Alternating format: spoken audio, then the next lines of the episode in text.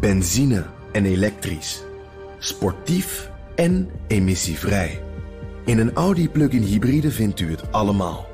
Ervaar de A6, Q5, Q7 en Q8 standaard met quattro vierwielaandrijving. Wat u ook zoekt, u vindt het in een Audi. Audi. Voorsprong door techniek.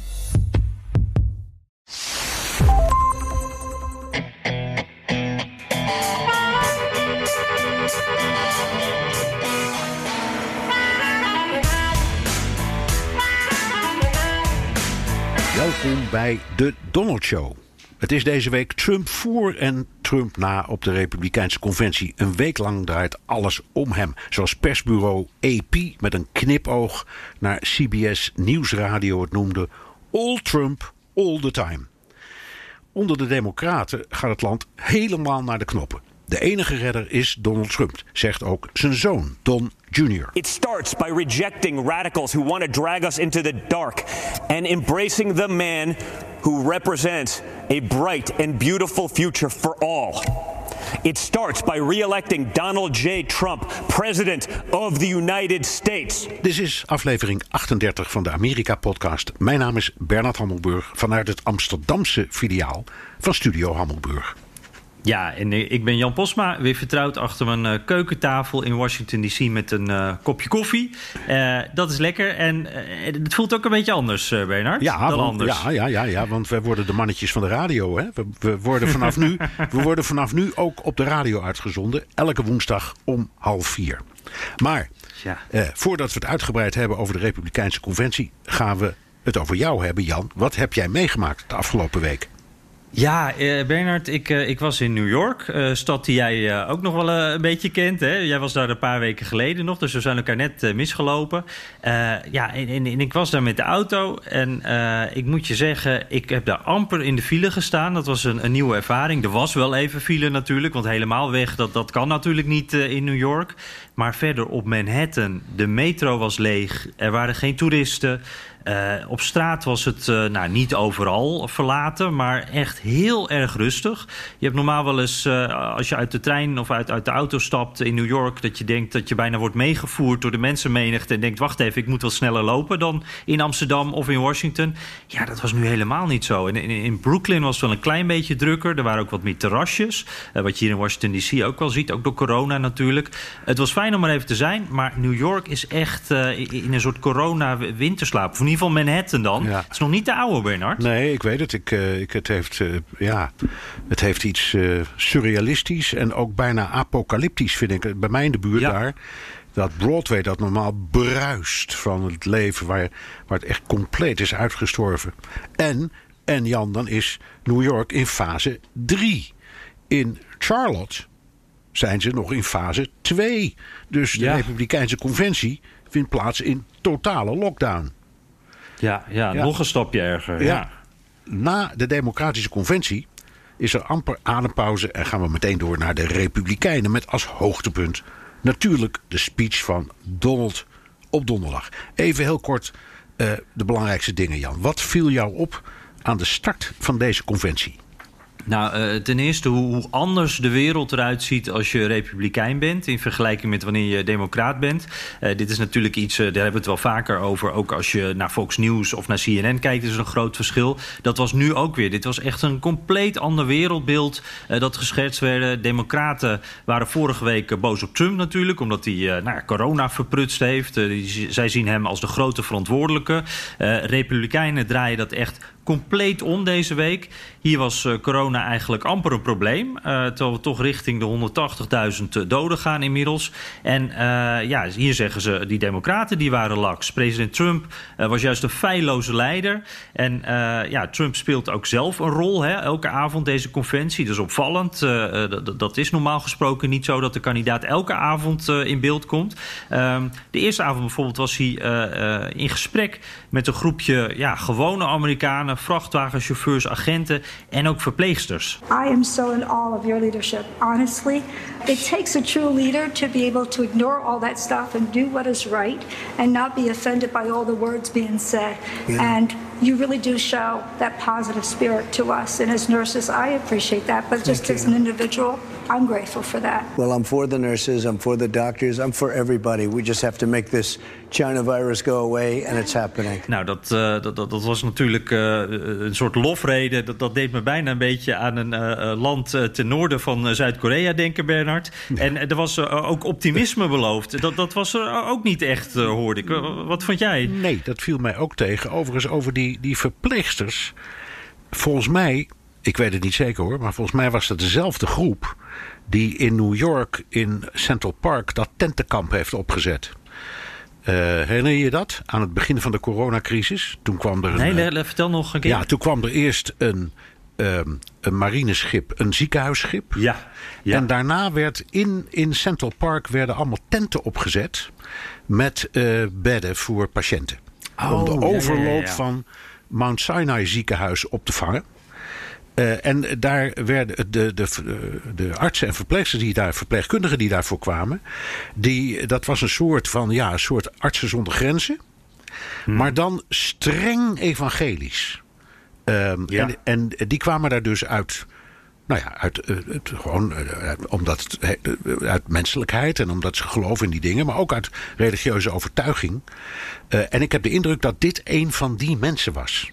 Ja, ja, want, die ja, vond, goed kunnen. want die vonden ook dat die worden voortdurend voor hun eigen gevoel op missies gezonden om goed te doen. En dat doen ze ook. Hè. Bedoel, ze verdienen echt applaus, ook van ons. Want ze hebben echt Mhm. geweldig werk gedaan. Maar dat doen ze ook in Congo en weet ik wat allemaal. Ja, ja, Dus, en eh, nu in, en hun eigen en achtertuin. ja, en nu in hun eigen achtertuin. Dus het was een bijzonder verhaal. Maar ik denk dat de, dat de, de planners, de producers van deze Donald Show daar echt rekening mee gehouden. Ja, je voelt Ja. wat ik er verder van vond. Ik schrok me rot van die eerste toespraak. eh, waarin Trump alweer met de stelling kwam dat de Democraten de verkiezingen gaan vervalsen door, hun stemmen, door het stemmen met de post.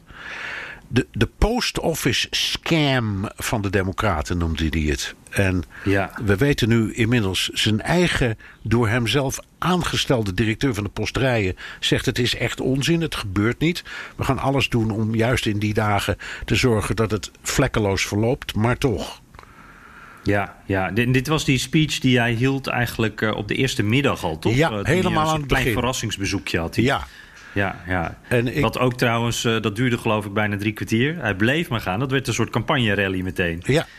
En het was, eh, nou ja, hij gaf af op alles. En eh, hij, hij zei ook allerlei dwaze dingen zoals... ehm, ik heb ervoor gezorgd dat mensen die een ziekte hebben... toch verzekerd kunnen worden. Nou, dat zuigt hij compleet uit zijn duim.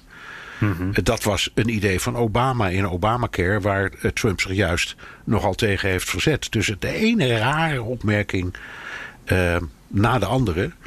En dat bleef zo, vond ik. En daar, daar schrok ik erg van. Maar de vraag, Jan, is: wat is nou de boodschap die Trump en de Republikeinen deze week willen overbrengen? Ja, ik, ik heb daar, daar toch wel even over na moeten denken. Omdat er zoveel. het- We worden echt altijd eh, op zo'n conventie de eerste avond overladen met boodschappen. Ehm, eh, ik, ik denk eigenlijk, weet je, we klaagden vorige week over die Democraten. Dat die zo weinig concrete plannen, zo weinig beleid hadden. Eh, en het ging alleen maar over Trump. Eh, ik vond de Republikeinen nu eigenlijk wel heel veel op de Democraten eh, fitten. Het ging alleen over de Democraten. Onder de Democraten, onder Joe Biden, dan ja, gaat dit land kapot. Dan, dan gaat die American Dream die gaat eraan. Ja. Eh, anarchie op de straten. Ja, het radicale links dat wint. ja. En dat soort teksten. Ja. Precies, precies. Eh, dit- dit is eh, bij, bij bijna een beetje de jaren 50 de communisten komen. Eh, en en nou ja, als tegenstelling daarbij, dat zetten ze wel heel goed neer. Maar het is een heftige boodschap. Het is eigenlijk dan eigenlijk maar één iemand die die Amerikaanse droom kan redden. En dat is Donald Trump. Dat, Ja. dat is eigenlijk de boodschap die ik zo'n beetje... We zijn nog tijdens de conventie natuurlijk. Eh, vergeet ik dan nog wat? Nee, dat vind ik ook. Ik denk ook dat dat wel. Nou ja, ze, ze zijn ook echt bezig om de nieuwe generatie te presenteren. Hè. Bijvoorbeeld Nikki Haley, die sprak. Hè, Ja. die, die voormalige ambassadeur bij de VN. Die een rockstar is. En die wel leuke dingen zei trouwens hoor. Namelijk, ik, ik ben als. Is Indiaas hè. Ik ben als bruine meid opgegroeid in een redelijk racistische omgeving. Daar heb ik me nooit iets van aangetrokken. En overigens, die lui van Black Lives Matter. die hebben echt wel een punt hoor. Dus die deed dat handig, vond ik. En dat was ook slim. Eh, omdat die Republikeinen zeggen: ja, we hebben nu Trump. Trump moet winnen. Biden is een ramp voor het land. Maar in de coulissen staan ook wel nieuwe mensen klaar. Dus dat moeten we er in alle eerlijkheid bijzeggen, belangrijk element hoor van zo'n conventie. Ja, ja, en in dezelfde categorie uh, Tim Scott, hè, die, die senator uit uh, South Carolina, die, die zei, uh, geloof ik, van cotton tot Congress. De, de, mijn voorouders werkten nog in, in, in de katoen. en nu ja, zit ik in het congres, dus dat is die American Dream. Daar zat een klein beetje, dat, dat, dat was de afsluiter, daar zat wat optimisme in. Ja. Ja. Maar verder, uh, Bernard, uh, ja, eigenlijk dat, dat alles gaat slecht uh, onder de Democraten. Dat was iets terugkomends. Dat, dat, echtpaar uit St. Louis bijvoorbeeld. die spraken ook dat advocatenkoppel. dat met een ja, groot semi-automatisch wapen zwaaide. Toen, toen een Black Lives Matter demonstratie door hun gated community ging. Ze hebben een fantastisch opgeknapte villa daar. en, en die waren ook heel duidelijk. Black Lives Matter staat voor anarchie, voor geweld. en Biden is eigenlijk hetzelfde als Black Lives Matter. Dus je bent nergens veilig als je niet op Trump stemt. If you stand up for yourself and for the values our country was founded on, the mob, spurred on by their allies in the media, will try to destroy you. You've seen us on your TV screens and Twitter feeds. You know that we're not the kind of people who back down.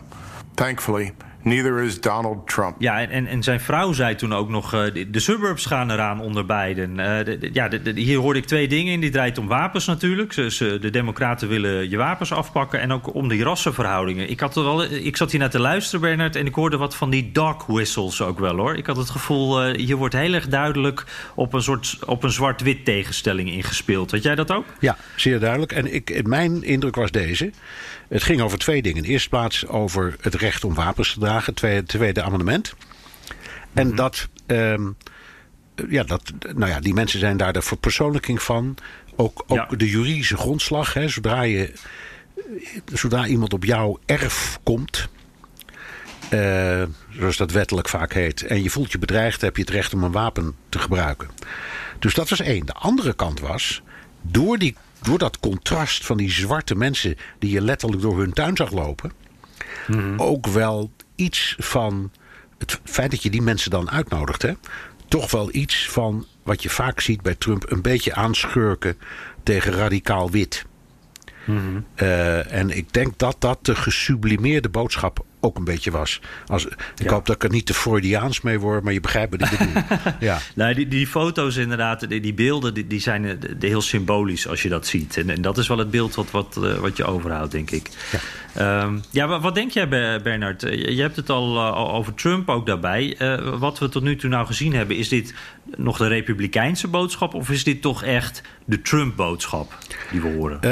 Um, ik, ik, ik heb de indruk dat het nu eigenlijk in elkaar vloeit. Um, er is altijd uh, in een partij een strijd, dat zag je bij de Democraten ook, over welke richting het gaat winnen. Nou, bij de Democraten was dat makkelijker te volgen, omdat je daar meerdere kandidaten had.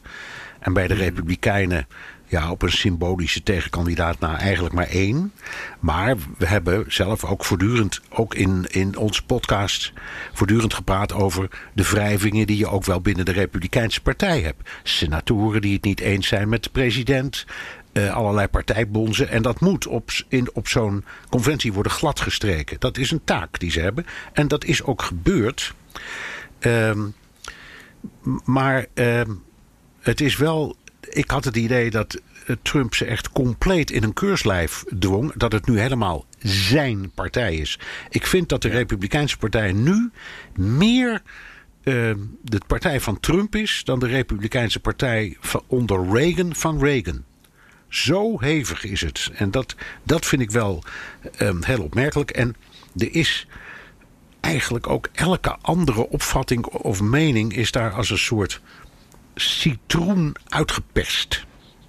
Dus er is alleen nog maar uh, dit toch redelijk brandende zuur overgebleven. En dat is de richting. Ja, en dat brandende zuur, daar bedoel je eh, een boosheid? Ja, boosheid. Mee, zeg maar? Ja, die boosheid, die woede die uit alles spreekt. Ja. Uh, en die ik nooit goed heb begrepen, maar waarvan heel veel mensen zeggen... dan snap je niet hoe politiek werkt. Nou, dan snap ik het maar niet. Ik denk altijd, als je aardig bent, als je aardig bent lukt het misschien makkelijker, maar oké. Okay. ja. De vraag, je had het er al over, Jan. Uh, we zien Donald Trump elke avond op de conventie. Hmm. Dat, dat heeft niemand van ons ooit meegemaakt. Ik geloof ook niet dat het ooit eerder is gebeurd in de Amerikaanse geschiedenis. Is dat nou slim? Ja, ja, ja, dat, dat, dat is echt uh, bijzonder. Ook die, die eerste dag, uh, jij noemde al die speech, die verrassingsspeech, uh, waar jij wat uit citeerde. De, de, daar was hij ook al in beeld. En dan, dan kwam hij op de. Dan, dan komt hij ook nog elke avond. In ieder geval één keer dat, dat hij even langskomt. Terwijl normaal gesproken een kandidaat zich toch een beetje in de coulissen houdt. Eén keer een soort cameo appearance, even zijdelings maakt. Zoals Biden ook even zijn vrouw bedankte na haar speech. Een, een klein rolletje. En dat je dan pas op donderdagavond die, die die grote, die apotheose. Dan kom je vol in beeld, dan accepteer je die nominatie. Uh, ja, dat is nu anders inderdaad. En ik denk dat het toch wel slim is. Uh, want ja, deze verkiezingen zijn eh, ook een referendum over Trump. Uh, Trump draagt, jij, jij, noemt het net al, eigenlijk op dit moment is een eentje zo'n beetje die hele partij. dus het moet ook eigenlijk wel. En, en ik vond dat ze dat ook wel slim aanpakten. Want de hele avond werden die democraten aangevallen, heel consequent. En Trump kwam ook heel consequent, steeds als daadkrachtig over in al die filmpjes. En werd dus ook gewoon eh, de, of door de gewone Amerikanen, die verpleegsters, uh, maar ook uh, gijzelaars die, hij, ja, die onder zijn leiding waren vrijgekomen, overladen met complimenten. Dus ik had ook wel het gevoel van, nou ja, het draait allemaal om Trump. Dus we zien alleen maar Trump. Dus het is eigenlijk wel, wel, wel slim. Wat, wat denk jij? Um... Ik denk dat het werkt. Uh, en juist omdat Trump de, Rep de, Republikeinse partij is. En omdat Trump überhaupt in alles wat hij doet. Uh, ja, die overheersende. blaffende rol speelt van een president die echt iedereen en alles onder de duim heeft en wil houden. En ook net zo lang aan zijn team heeft gedraaid. Totdat hij eindelijk een groep vindt die hem eigenlijk blind steunt. Dat is mm. allemaal gelukt. Dus ja, in die zin, je moet uitgaan natuurlijk altijd van je eigen kracht. En de eigen kracht ligt onder je eigen kiezers. Dus ik denk dat hij elke keer als hij op dat toneel verschijnt, dat die mensen elkaar even uh, voorzichtig en met sociale afstand in het achterhoofd toch even met de elleboog aanstoten. En zeggen: ja. zie je, daar is hij weer. Dat doet hij toch ja. Dat doet hij allemaal fantastisch. Ja, precies. En hij is echt de, de, de ster van de, de, deze show. Uh, de, veel meer dan beiden, denk ik. Hè? Hij, hij, is echt, het draait allemaal om hem, dat wil hij. Maar het is ook echt zo. Ja.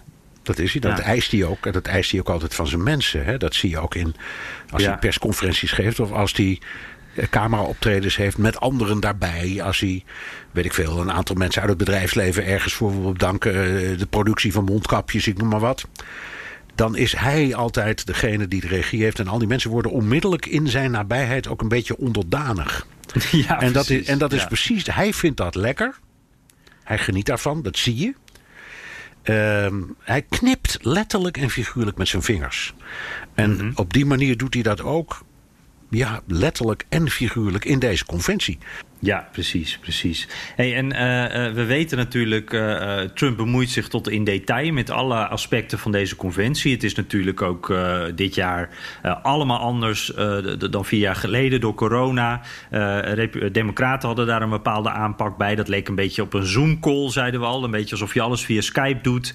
soms een beetje technisch, net even wat minder mooi zag het eruit. Maar had ook wel weer wat, vond ik in ieder geval. Um, ja, hij is natuurlijk echt een, uh, een ex-reality tv-ster. Hij is een, een tv-producer bijna een beetje, zou je kunnen zeggen. Hij, weet, hij wil spektakel, hij is er goed in. Hij wil ook goede kijkcijfers. Jij bent natuurlijk een tv-maker ook. Wat vind je nou van het resultaat van de Republikeinen? Ik vind het goed. Um, binnen de omstandigheden vind ik... Ik neem echt mijn petje vooraf. Het blijft natuurlijk behelpen. Uh, normaal zitten daar 2500 gedelegeerden plus nog eens 2500 uh, um, alternates. Uh, plus het hele circus erbij zit normaal 10.000 man. Nu waren het er geloof ik 326. En toch gaf dat al een live gevoel. Um, dat kleine groepje, um, dat gaf een live gevoel. De regie en het camerawerk was ook goed. En je weet, je kunt met een camera ontzettend veel suggereren. Hè? Laten we, ik geef je een voorbeeldje. Als de president een persconferentie geeft en hij staat in het Witte Huis en er staan mensen van die, dit staan van die ja-knikkers omheen. Als die camera dan een beetje een close shot maakt, dan lijkt het of het stampvol is op zo'n op zo'n podium. Mm -hmm. um, als ze uitzoomen, dan blijken dat maar zes mensen te zijn of zo. Nou, dat, dat effect, dat zat hier maximaal in. Zowel bij die 326 gedelegeerden als ook ik zou maar zeggen, Trump en de periferie rondom Trump uh, aan, de, aan de podiumkant. Uh, dus het kreeg een heel klein beetje het, de schijn, of op zijn minst het gevoel van een massabijeenkomst.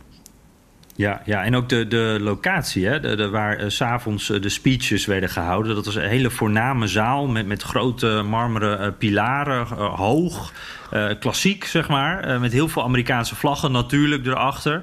Uh, ik dacht, ja, ik had ook wel een beetje het gevoel bij de Democraten was het alsof, ja, was soms wat knusser, wat kleiner.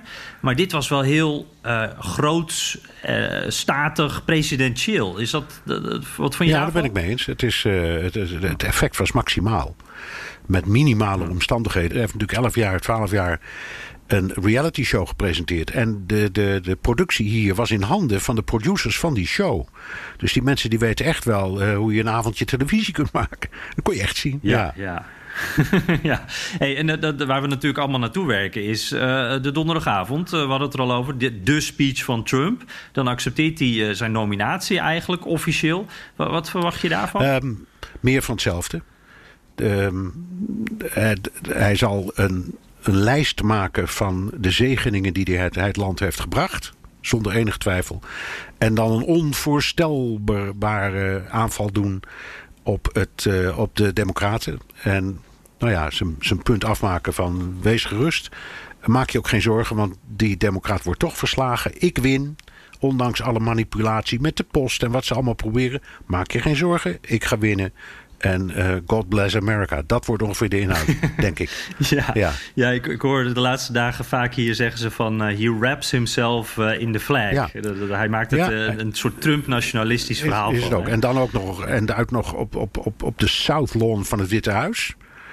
Met publiek. Ja, precies. Ik heb begrepen dat er een, een, klein publiek bij zal zijn. Nou ja, we zullen zien hoe, hoe dat precies gaat werken. Maar als je gejuich gaat horen, uh, dat is toch... Ja, het, is maar iets kleins, maar het maakt toch een groot verschil, denk ik. En uh, ja, met het Witte Huis op de achtergrond, Bernard... Dat, dan, uh, daar is veel over te doen geweest natuurlijk. Maar dan sta je met 1-0 voor, toch? Presidentieler, dat kan nee, maar eigenlijk nee, Maar um, er is veel gedoe over. Mag dit wel wat hij doet? Ja, ja, ja je, je hebt die, die wet, hè, die, die Hedge Act. Daarbij wordt het, het gebruik van federale gebouwen in een politieke campagne. Dat wordt eigenlijk verboden, dat mag niet.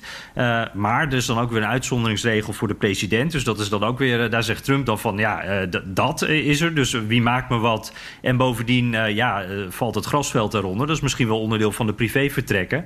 Dus ja, ik, ik weet niet wat, hoe jij dat ziet, maar die, die, regel lijkt een beetje uit het raam. Die, nou ja, en als iemand er ooit over gaat procederen, dan is dat na de verkiezingen. Dus er kan niks gebeuren. Wat, wel, wat ja. ook wel heel veel gaat over de Hedge Act, wat ook enorm veel op, op uh, op uh, zeggen, protest heeft gegeven. Ophef, was Mike ja. Pompeo, de minister van Buitenlandse Zaken. Die heeft zijn eigen diplomaten gezegd: jullie mag op, je op geen enkele manier politiek uitlaten tijdens de verkiezingen. Dat verbied ik.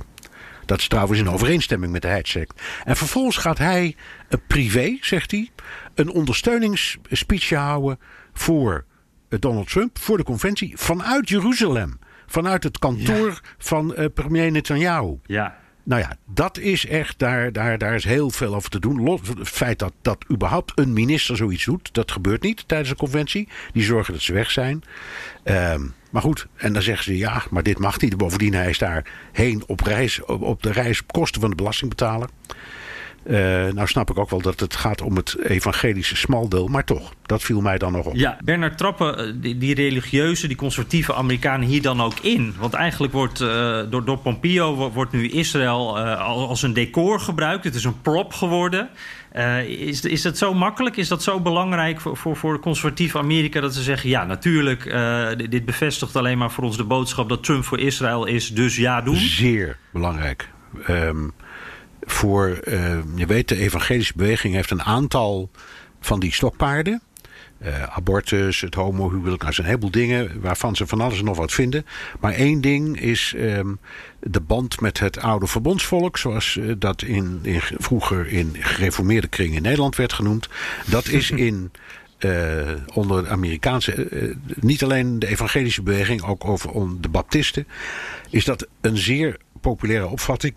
En het is overweldigend. Dat is ook de reden waarom die de Amerikaanse ambassade heeft verhuisd van Tel Aviv naar Jeruzalem.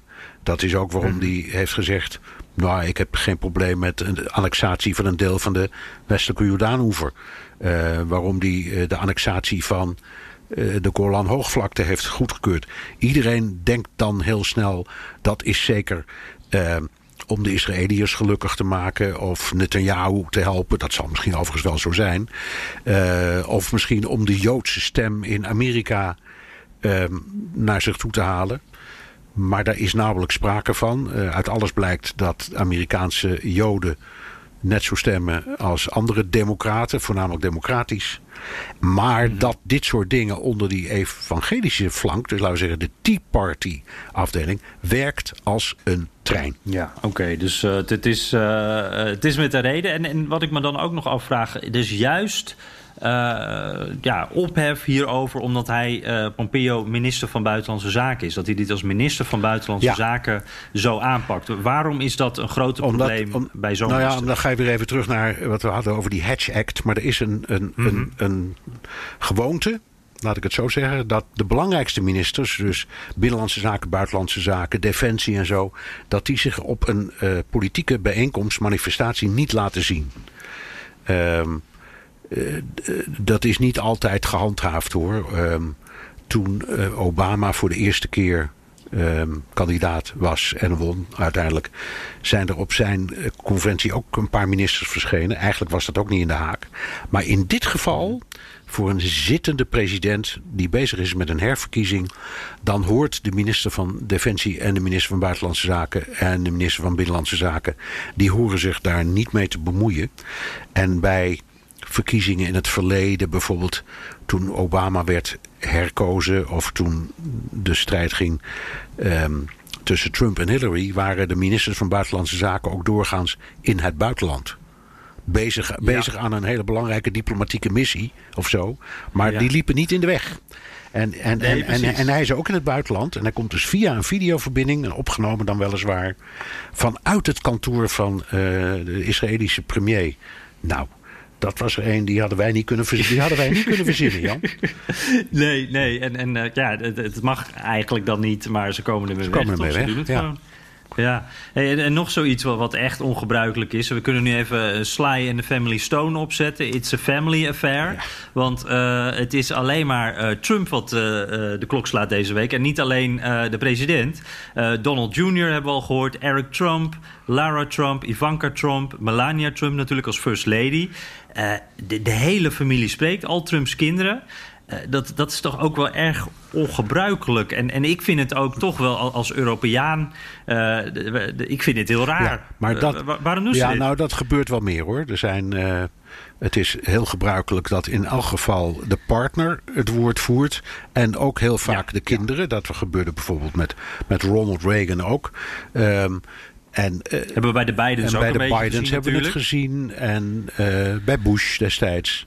Uh, kwamen ook uh, de dochters uh, op de proppen, weet je nog wel, bij de Bush 2. Dus dat is op zichzelf niet ongebruikelijk.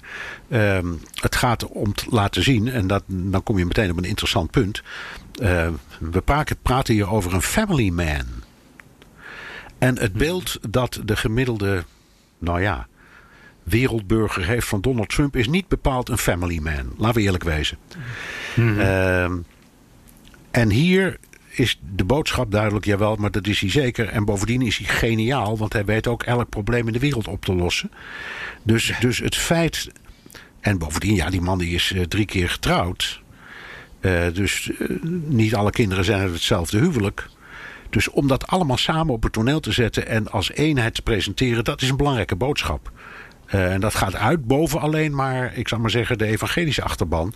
Dat vinden Amerikanen wel prettig om te zien. Uh, maar, of, of, geloven ze het allemaal, dat weet ik niet. Maar ze vinden het beste. Ja. vinden, wij Europeanen hebben daar inderdaad moeite mee. Maar ik denk dat de Amerikanen dat helemaal niet onaardig vinden hoor. Dat valt reuze mee. Maar ik heb ook het gevoel dat het hier verder gaat. Want uh, Donald Jr. bijvoorbeeld, die had een, een, dat was niet de speech. Een, een speech zoals je die van een, een zoon uh, zou zien op een conventie normaal gesproken. zoals dat bij de Bidens bijvoorbeeld was. Waar het vooral gaat over vader deed dit, vader deed dat. zo, ja, in het gezin hebben we zo zoveel aan hem gehad. Uh, dat familieverhaal. Uh, Donald Jr. die hield een, een, dat was een grote politieke aanval op de Democraten. Die, die was een soort attack dog.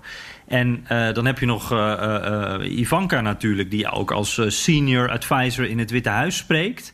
Uh, het, is allemaal heel, heel erg politiek. En ik heb ook zelf het gevoel, dit is uh, het Trump-merk dat wij zien. Trump maakt er ook meer van. nou, laat ik het zo zeggen. toen we de belangrijkste sprekers zagen, waar was daar bijna de helft, was, had Trump als achternaam. Dat hebben we toch nog niet eerder gezien op een conferentie. Nee, dat is waar.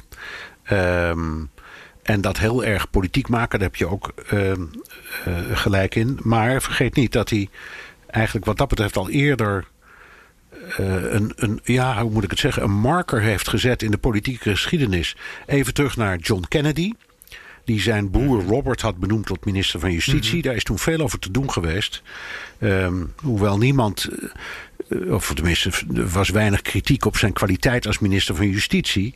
Maar dat nepotisme, dat, dat vonden de Amerikanen toen ook al gek. En daarna is een, is een soort van afspraak gemaakt om dat nooit meer te doen. Um, en uh, Trump heeft daarmee gebroken. En ook openlijk. Mhm. Want toen hij begon met het, het, benoemen van zijn schoonzoon en zijn dochter um, in echt belangrijke functies. Uh, toen kwam daar een hele discussie over, ook, ook openlijk. En hij stelde zich op het standpunt dat het allemaal onzin was.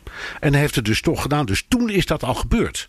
Eigenlijk bijna vier jaar geleden heeft hij daarvoor al um, ja, de piketpaal geslagen. En wat je dus nu ziet is een uitvloeisel daarvan. En ik denk ook mede daarom dat het minder, mensen minder verbaast dan, dan jou en mij. Omdat ja, ze, ze weten dat nu. Hij heeft dat ook zo gezegd. Dus ik zou niet weten wat de fout is aan het benoemen van je eigen familie eh, als onderdeel van je regering. Of eh, wat dan ook. Die mogen, hij heeft het in zijn zakenwereld ook altijd zo gedaan. Dus ja, dat is, dat is voor hem, denk ik, ja, normaal. En inmiddels, ja, eh, die dingen wennen. Al is het bij jou en mij niet meteen het geval. Maar ik denk bij de, bij de gemiddelde kijker wel. Ja. Ja, dat, dat dan nog eventjes. Eh, dat verbaast mij dus wel. Die, Amerikanen, die, die, die, uh, dit is niet waarom ze zich ooit losmaakten van de Britten, toch? Die wilden af van uh, dit soort uh, dynastieën. Ja. en, en Trump die, die, die zet nu eigenlijk zijn eigen merk, zijn eigen dynastie neer. het verbaast mij dus eigenlijk toch ook wel dat Amerikanen dit aannemen en zeggen van... ja, natuurlijk, fantastisch gezin, natuurlijk. Het zijn allemaal talentvolle mensen. ik snap wel dat die in het Witte Huis zitten. terwijl je toch kan denken van uh, ja, zo'n Ivanka Trump die heeft nul ervaring. Uh, ik zou me daar als Amerikaan ook wel een beetje boos om maken. Dat, maar, maar, dat gebeurt dus Nee, helemaal niet. En, en ja, je kunt zeggen, in de, in de grondwet staat niets over dynastieën. Hè? Of over nee, erfvervolging. Nee, nee, maar ook dit is niet nieuw. Denk aan de neefjes Roosevelt. Uh, ja, dat, die allebei president. Ja, dat had ook wel iets van een dynastie. Denk aan de Kennedy-clan. Waar eerst eentje president werd en toen zijn broer het bijna was geworden. Die is vermoord, hè, Robert. Uh, maar goed, als dat niet was gebeurd, was hij het waarschijnlijk geworden. Toen heeft de jongere broer Ted heeft het ook nog geprobeerd. En daarna zijn er volgens mij tientallen, zo niet honderden Kennedys nog uh, congreslid geworden of senator of weet ik wat allemaal. Dus dat zit erin. Wat dacht je van de familie Bush? Ja, zeker. Vader en zoon. Dat ook maar door. Ja, nou, dat is ook, dat is ook een, een dynastieachtig ding. Dus ook dat. Um, ja, dat. Nee, het staat niet in de grondwet. De grond, sterker nog, de grondwet. Alles, als je de grondwet goed leest, verzet hij zich tegen al dit soort ideeën. Maar dat maakt niet uit. Het, het is er en het, en het gebeurt. En ik denk nogmaals dat dat de gemiddelde Amerikaan niet kan schelen. En vergeet niet, er zijn nu nog geen verkiezingen. Dit is nog steeds stemmingmakerij. Met de bedoeling de eigen achterban te binden. En hopelijk wat uh, uh, van de andere kant over de streep te trekken. Dus de vraag is, Jan, zie jij al iets in reacties, in peilingen, in, in wat dan ook, waar, waarvan je denkt, nou, uh, misschien lukt het ook wel. Misschien, misschien uh, krijgt hij een bumpje, wat, wat, wat Biden overigens niet is gelukt. Maar wat, hoe zie je dat? Ja, ja, nee, ja, je noemt Biden al even. Dat, dat vind ik sowieso wel, wel even interessant om te noemen. Want uh, nou ja, het is nog vrij kort erachter natuurlijk uh, na de, of de Democratische Conventie. Maar je ziet dan een paar berichtjes van hij heeft een heel klein bumpje gehad. Anderen zeggen helemaal geen bumpje. Ja, je ziet inderdaad een heel klein stijgingje voor Biden. Maar ja, als dat nou een, een, bump moet zijn, het lijkt eigenlijk niet zoveel gedaan te hebben. En toen ik hiernaar zat te kijken, toen had ik het gevoel. Um, ja, de wijfelende democraat, zeg maar, die nu de Republikeinse Conventie kijkt, die blijft dat. Die, die blijft denk ik een beetje naar de democratische kant neigen. En, en die zal een beetje bevestigd zijn in, in het beeld dat hij had. En ik denk dat de wijfelende Republikein, die heeft de Democraten vorige keer gekeken. En die ziet nu uh, zijn eigen partij. En die is eigenlijk ook wel bevestigd in wat hij vond. Dus bij, beide kanten hadden denk ik een heel slimme show. Waarbij ze uh, een beetje wel die twijfelaars probeerden te pakken. Maar ook vooral hun eigen achterban. Wat jij al zei. Uh, eventjes wakker wilden schudden. Enthousiast wilden maken. En, en dat lijkt wat, wat, wat er gebeurd is. En, en dan denk ik van ja. misschien heeft het er ook wel mee te maken dat Biden en Trump waren allebei al heel erg bekend. We wisten al precies wie dat waren. De kiezer wist dat ook al, ook als je het nieuws niet supergoed volgt.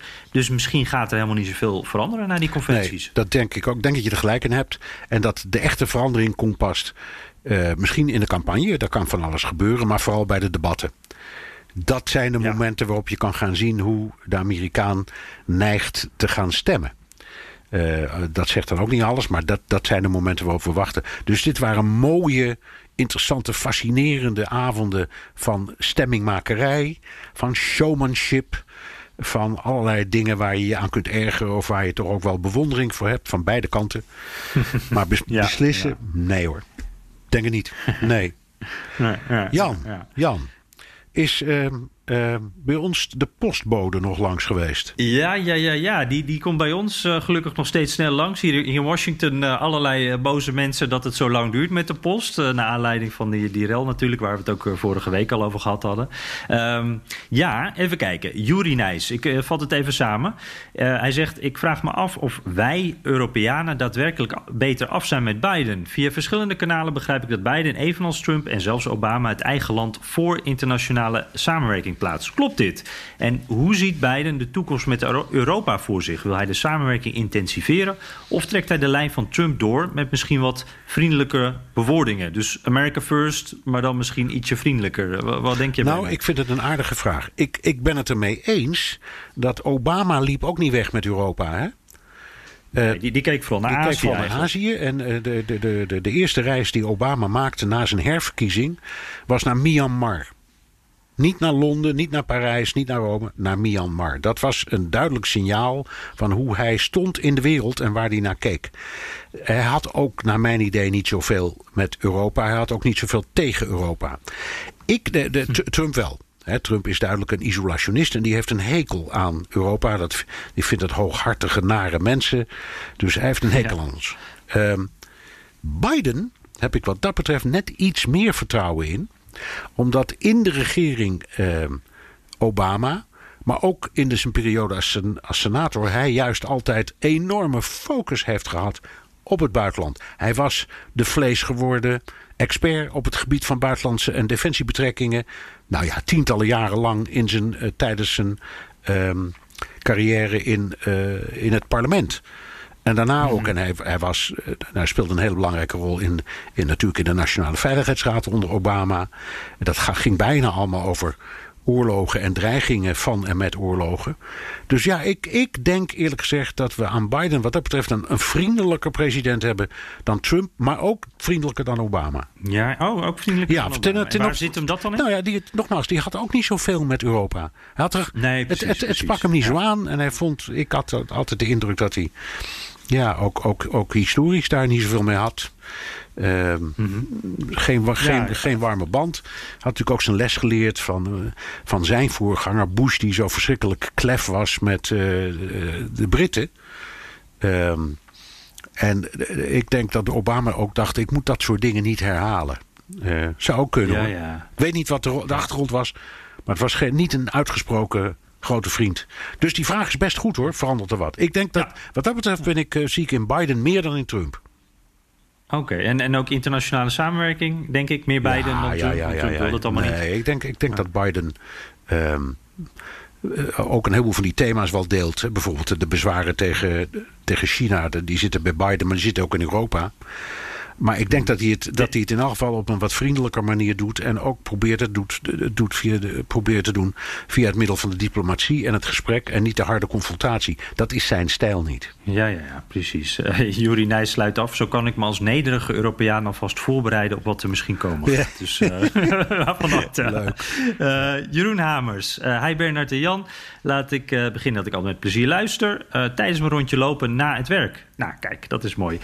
mooie balans tussen objectief en iets wat subjectief. Dat, ik weet niet over wie, wie dat gaat. Gaat over mij. Wat ik, ja. ja. wat ik me afvraag is het volgende. Een deel van het publiek spreekt altijd schande van Trump en zijn republikein als het aankomt op overal een vriendje, dan wel uh, rechts iemand nomineren voor welke post dan ook. Is dit niet precies wat de Democraten ook gaan doen, mochten zij het presidentschap en misschien wel een meerderheid uh, in het parlement winnen? Ja, zij zullen dan toch ook overgaan tot een purge, een soort grote schoonmaak dus, en waarbij ze allemaal eigen mensen Compleet mee eens. een paar dingen. In de eerste plaats, als, een, als je een partijwissel krijgt bij een verkiezing. Dus er komt een democraat in plaats van een republikein, dan uh, krijg je een transition, heet dat. En dat gaat over soms wel tienduizenden banen. Dus mensen die op alle mogelijke ambtelijke functies worden ontslagen en worden vervangen door anderen. En dat kan bizarre vormen aannemen.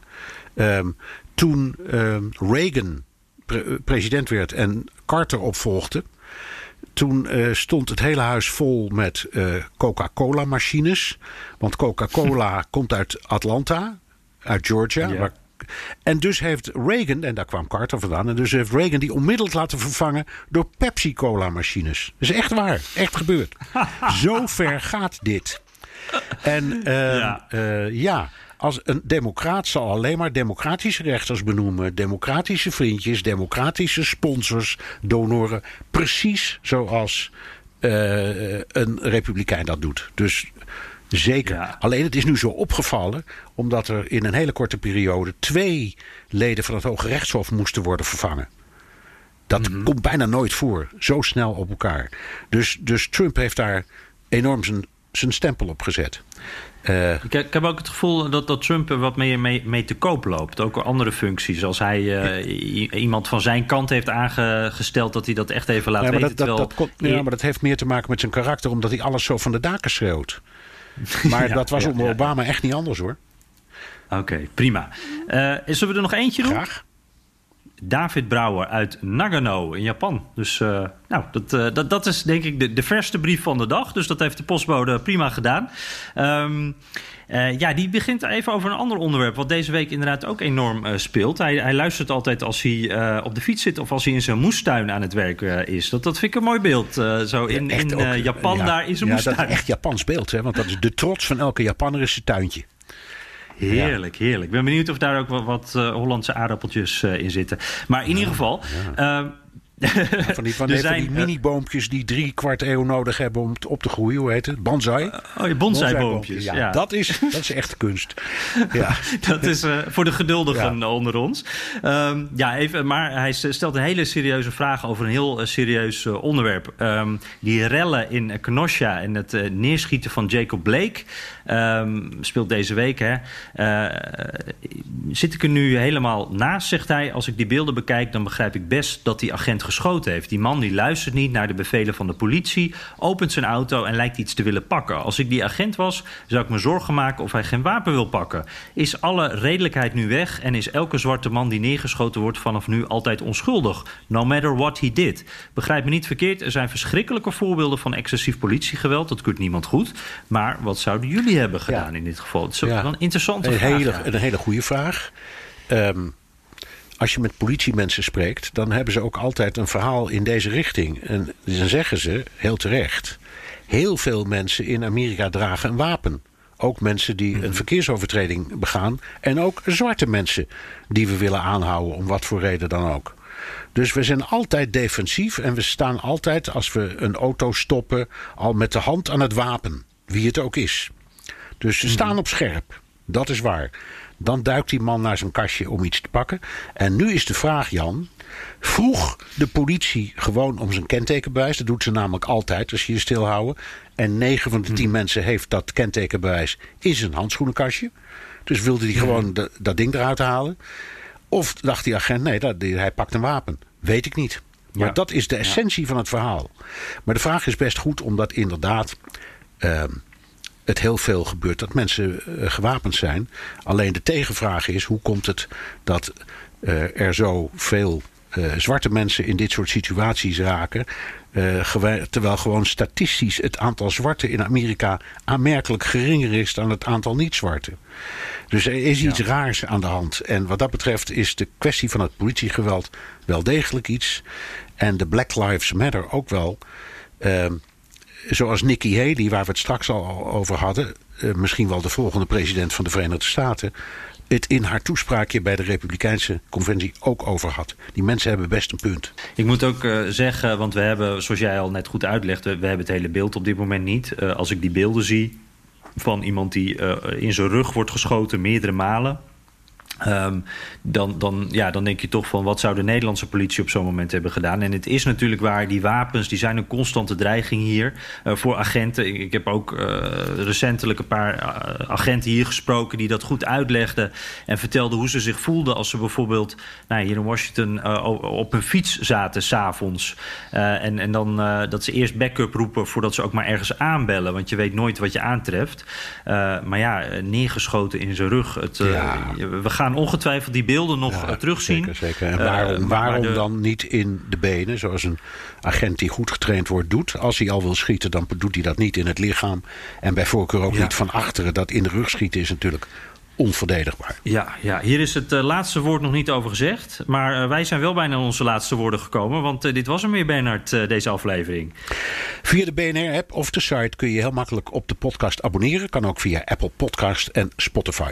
We genieten altijd van recensies. Jan, hebben we op of aanmerkingen? Ja, zeker. Ik, uh, even kijken, ik pak ze er even bij. Uh, Rick W96, aanrader, fijn om naar te luisteren. Vijf sterren, mooi. En uh, Brian, op de fiets of tijdens het stofzuigen. Ik ben helemaal bij, ga zo door. Nou, mooi, dat is, lekker. Dat is mooi. Dan moet hij, dan moet hij de oortjes wel hard zetten met die stofzuiger. Oké. Okay. Terugluisteren kan via de BNR-site, Apple Podcast en Spotify. Heb je vragen, opmerkingen, kritiek of complimenten? Dan kan het ook met een tweet naar Jan Postma USA of BNR De Wereld. Of heel ouderwets met een mailtje naar dewereld.bnr.nl. Ja, en laat ons dus ook even weten hoe je naar ons luistert en waar. Want die, die groentetuin in, uh, in Japan, uh, dat, uh, die blijft ons nog wel even bij. dank voor het luisteren. en het was je vast al opgevallen, we komen dus vanaf nu een dagje eerder online. Dus vanaf woensdag deze keer. Tot volgende week.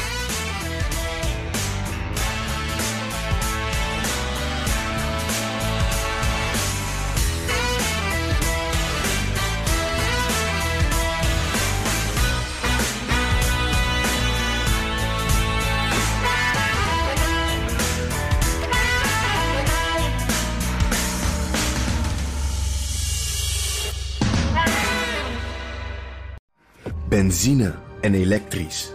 Sportief en emissievrij. In een Audi plug-in hybride vindt u het allemaal. Ervaar de A6, Q5, Q7 en Q8 standaard met quattro vierwielaandrijving. Wat u ook zoekt, u vindt het in een Audi. Audi. Voorsprong door techniek.